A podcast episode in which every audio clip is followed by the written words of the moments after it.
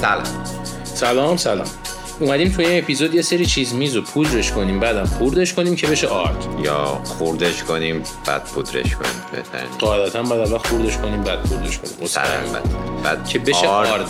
آرد بله بله آرد.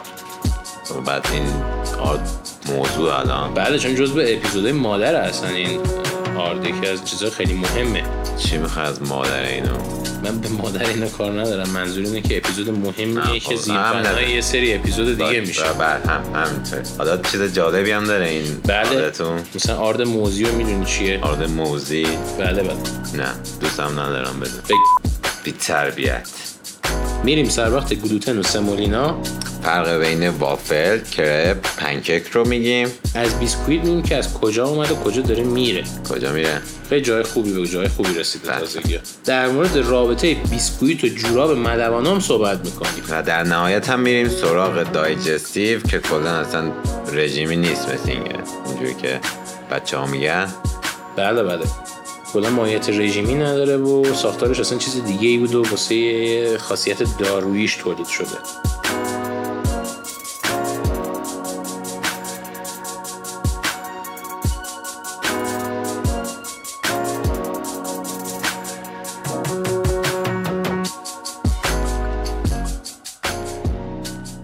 آقا هر پودی از غلات تولید میشه اسمش میشه آرد. آرد برنج، آرد ذرت، آرد گردم و خیلی از آردها یا پودرهای دیگه. تاریخچه آرد برمیگرده به ششصد سال قبل از میلاد و شواهد نشون میده که توی اون دوران آردو با کوبیدن بین دو تا سنگ پودرش میکردن. چیو پودرش میکردن؟ آردو. آردو که پودرش نمیکردن، اونای گردم با سنگ میکوبیدن آرد میشده. آه نه، اول خورد میشده بعد پودر میشه. بله بله. مردم روم باستان اولین کسایی هستن که به طور صنعتی آردو تولید کردن و اولین کارخونه تولید صنعتی آرد توی لندن زده شد. اولین کارخونه تولید سنتی آرد کجا زده شد؟ ما فقط صنعتی کار میکنیم. اون سنتی کار نیست. فکر میکنم رفتش میشه داد به افغانستان. اسم نبرید خواهش میکنم. بله بله اکسکیوز می. بله بله.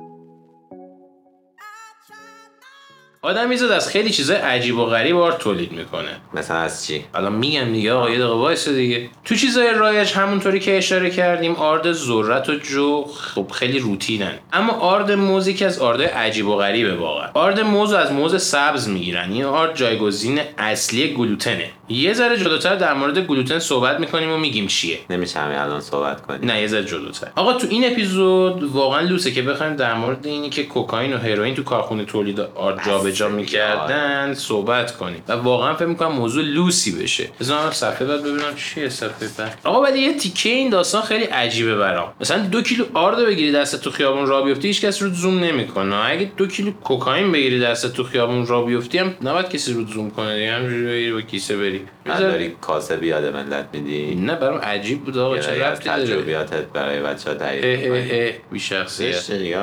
بابا قهوه‌تو بخور. من واسخای میکنم. قهوه‌تو بنوش. دست دارم دیگه آوره سلرپ برادر سلرپ.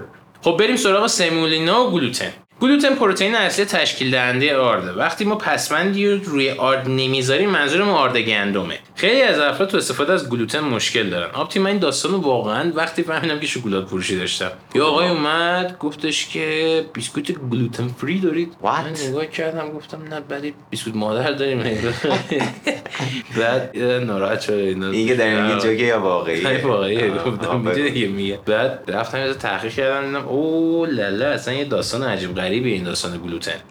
پای چقدر کله؟ خب میشه شد بگم بعد نیاد بگو دیگه من نگفتی آمونده. خیلی از افراد وقتی که گلوتن مصرف میکنن مشکل کودیمنی دارن به نام سلیاک، حالا اگه درست تلفظش کنم. این بیماری بیماری کودیمنیه که کسی که گلوتن میخوره بدن خودش گلوله سفیدش به روداش آسیب میزنه یا هم چیزی، یعنی خونریزی پیدا میکنه اگر که گلوتن بخوره. زیادم نیستن، یه چیزی تو مایه‌های آمار جهانی هفت تا ده درصد آدمای دنیای مشکل رو دارن. یه عدد گنده‌ای میشه، حواست باشه. آردی که توش گلوتن داره قوت قالبه، یعنی غذای قالب بیشتر جامعه بشریه. خب بعد حساب کن ده درصد آدمای دنیا نمیتونن مثلا نون بخورن. خب بعد اشتباهی بیسکویت دیگه به بنده خدا نده، موز مثلا استفاده میکنن. بعد مثلا حساب کن سنگک نه گلوتن فری دیگه گفتم مثلا جایگزین گلوتن میکنن. یه ذره عقب‌تر گفتم که گفتی بپر دوباره همش داری بازیگوشی میکنی. ولی به یه چیزی فکر کن، به اینکه یه جامعه آماری بزرگی لنگ آردن. بعد مثلا این جامعه آماری تو ایران نون سنگک فقط دارن و لواش اینا، یعنی مثلا تازه یه سری نون گلوتن فری دارن میزنن، یه سری بیکری‌ها عدد گنده ایه.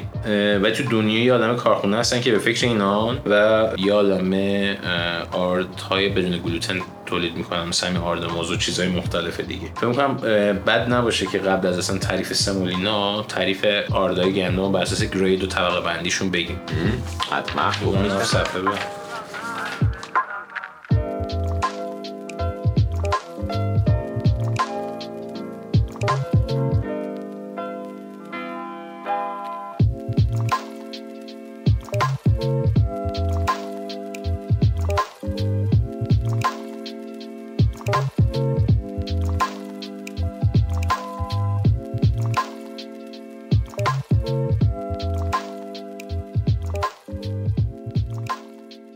هرچی گلوتن بالاتر بره سختی آردن بیشتر میشه. این ضرایب تو کشور مختلف مدل‌های مختلفی بیان میشن.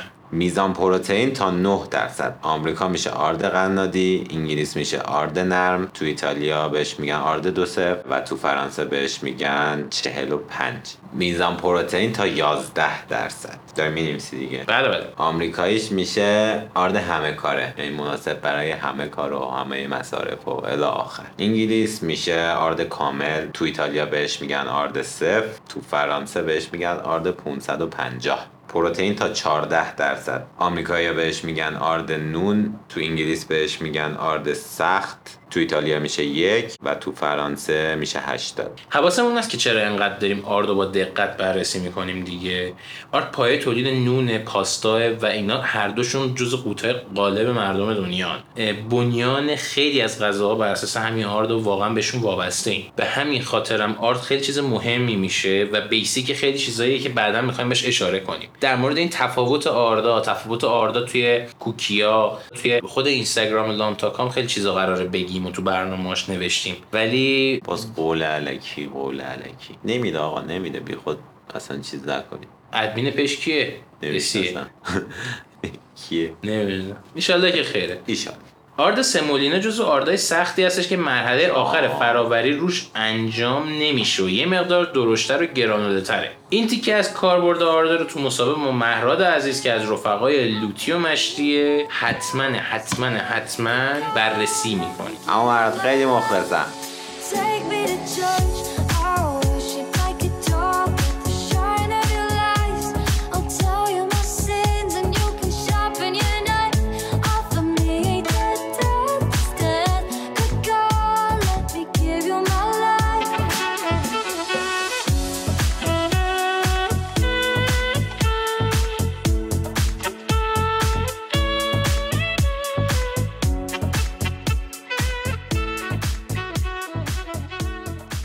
بریم سر وقت بیسکویت.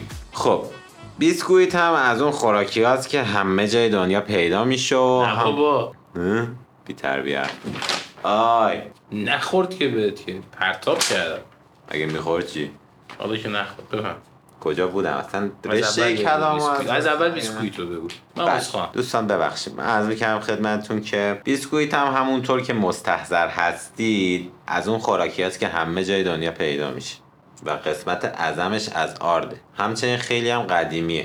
من یک کلمه بیسکویت از دو بخش لاتین سرچشمه گرفته که میشه دوبار پخته شده بیس و کوکتوس. تکرار میکنم، بنویسید بیست و کوکتوس. و خب از دوران مصر باستان رواج داشته و بعد از اون هم توی سفرهای دریایی خیلی پرطرفدار بوده. خیلی ها. بله. اولین نکته مثبتش راحت مصرف شدنش بود و نکته مهمتر از اون اینه که خیلی هم ماندگاری زیادی داره. آقا یه نکته من بگم یه نکته من بگم بفرمایید. یه سری مقاله من خوندم این مدت در مورد اینکه ملوانا باریکلا باریکلا بیسکویتو تو جورابشون میذاشتن روی کشتی و تو سفرها همیشه تو جورابشون پر بیسکویت بوده. ملوانا مگه جوراب دارن؟ بله.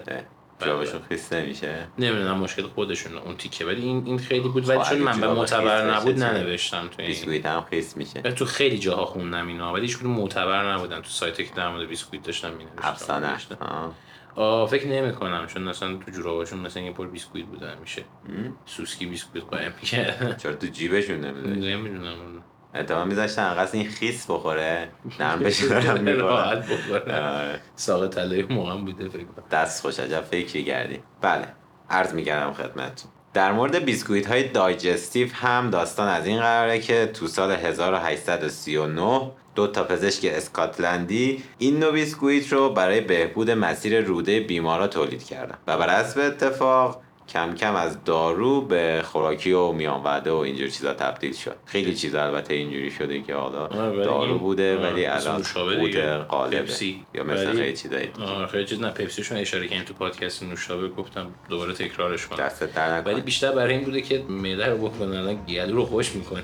یه ذره برای این بوده که حالا نمیدونم معده رو وا کنه، ببنده. نه دیگه مسیر. اما جالب اینجاست که بدونید میزان کالری بیسکویت های دایجستیو اصلا کم نیست. خب خب اینو برای شما گفتن که انقدر دایجستیو بخوری.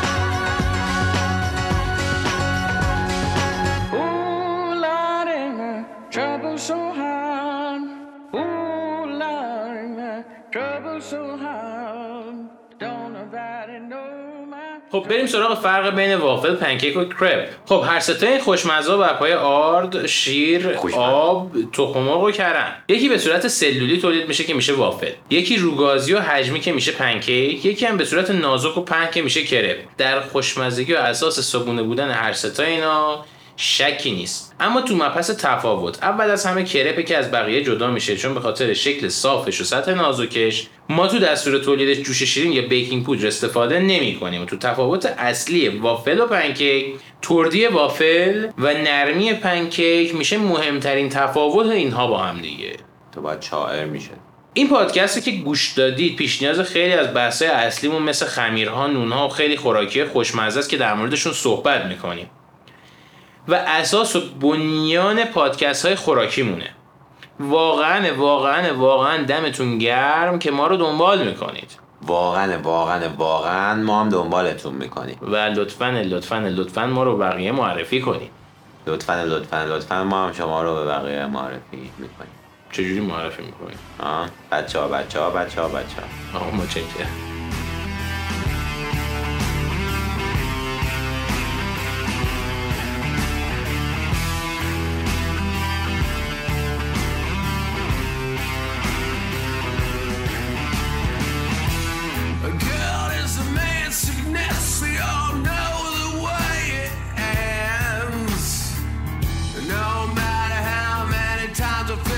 the audience thinks they've seen it for the first time.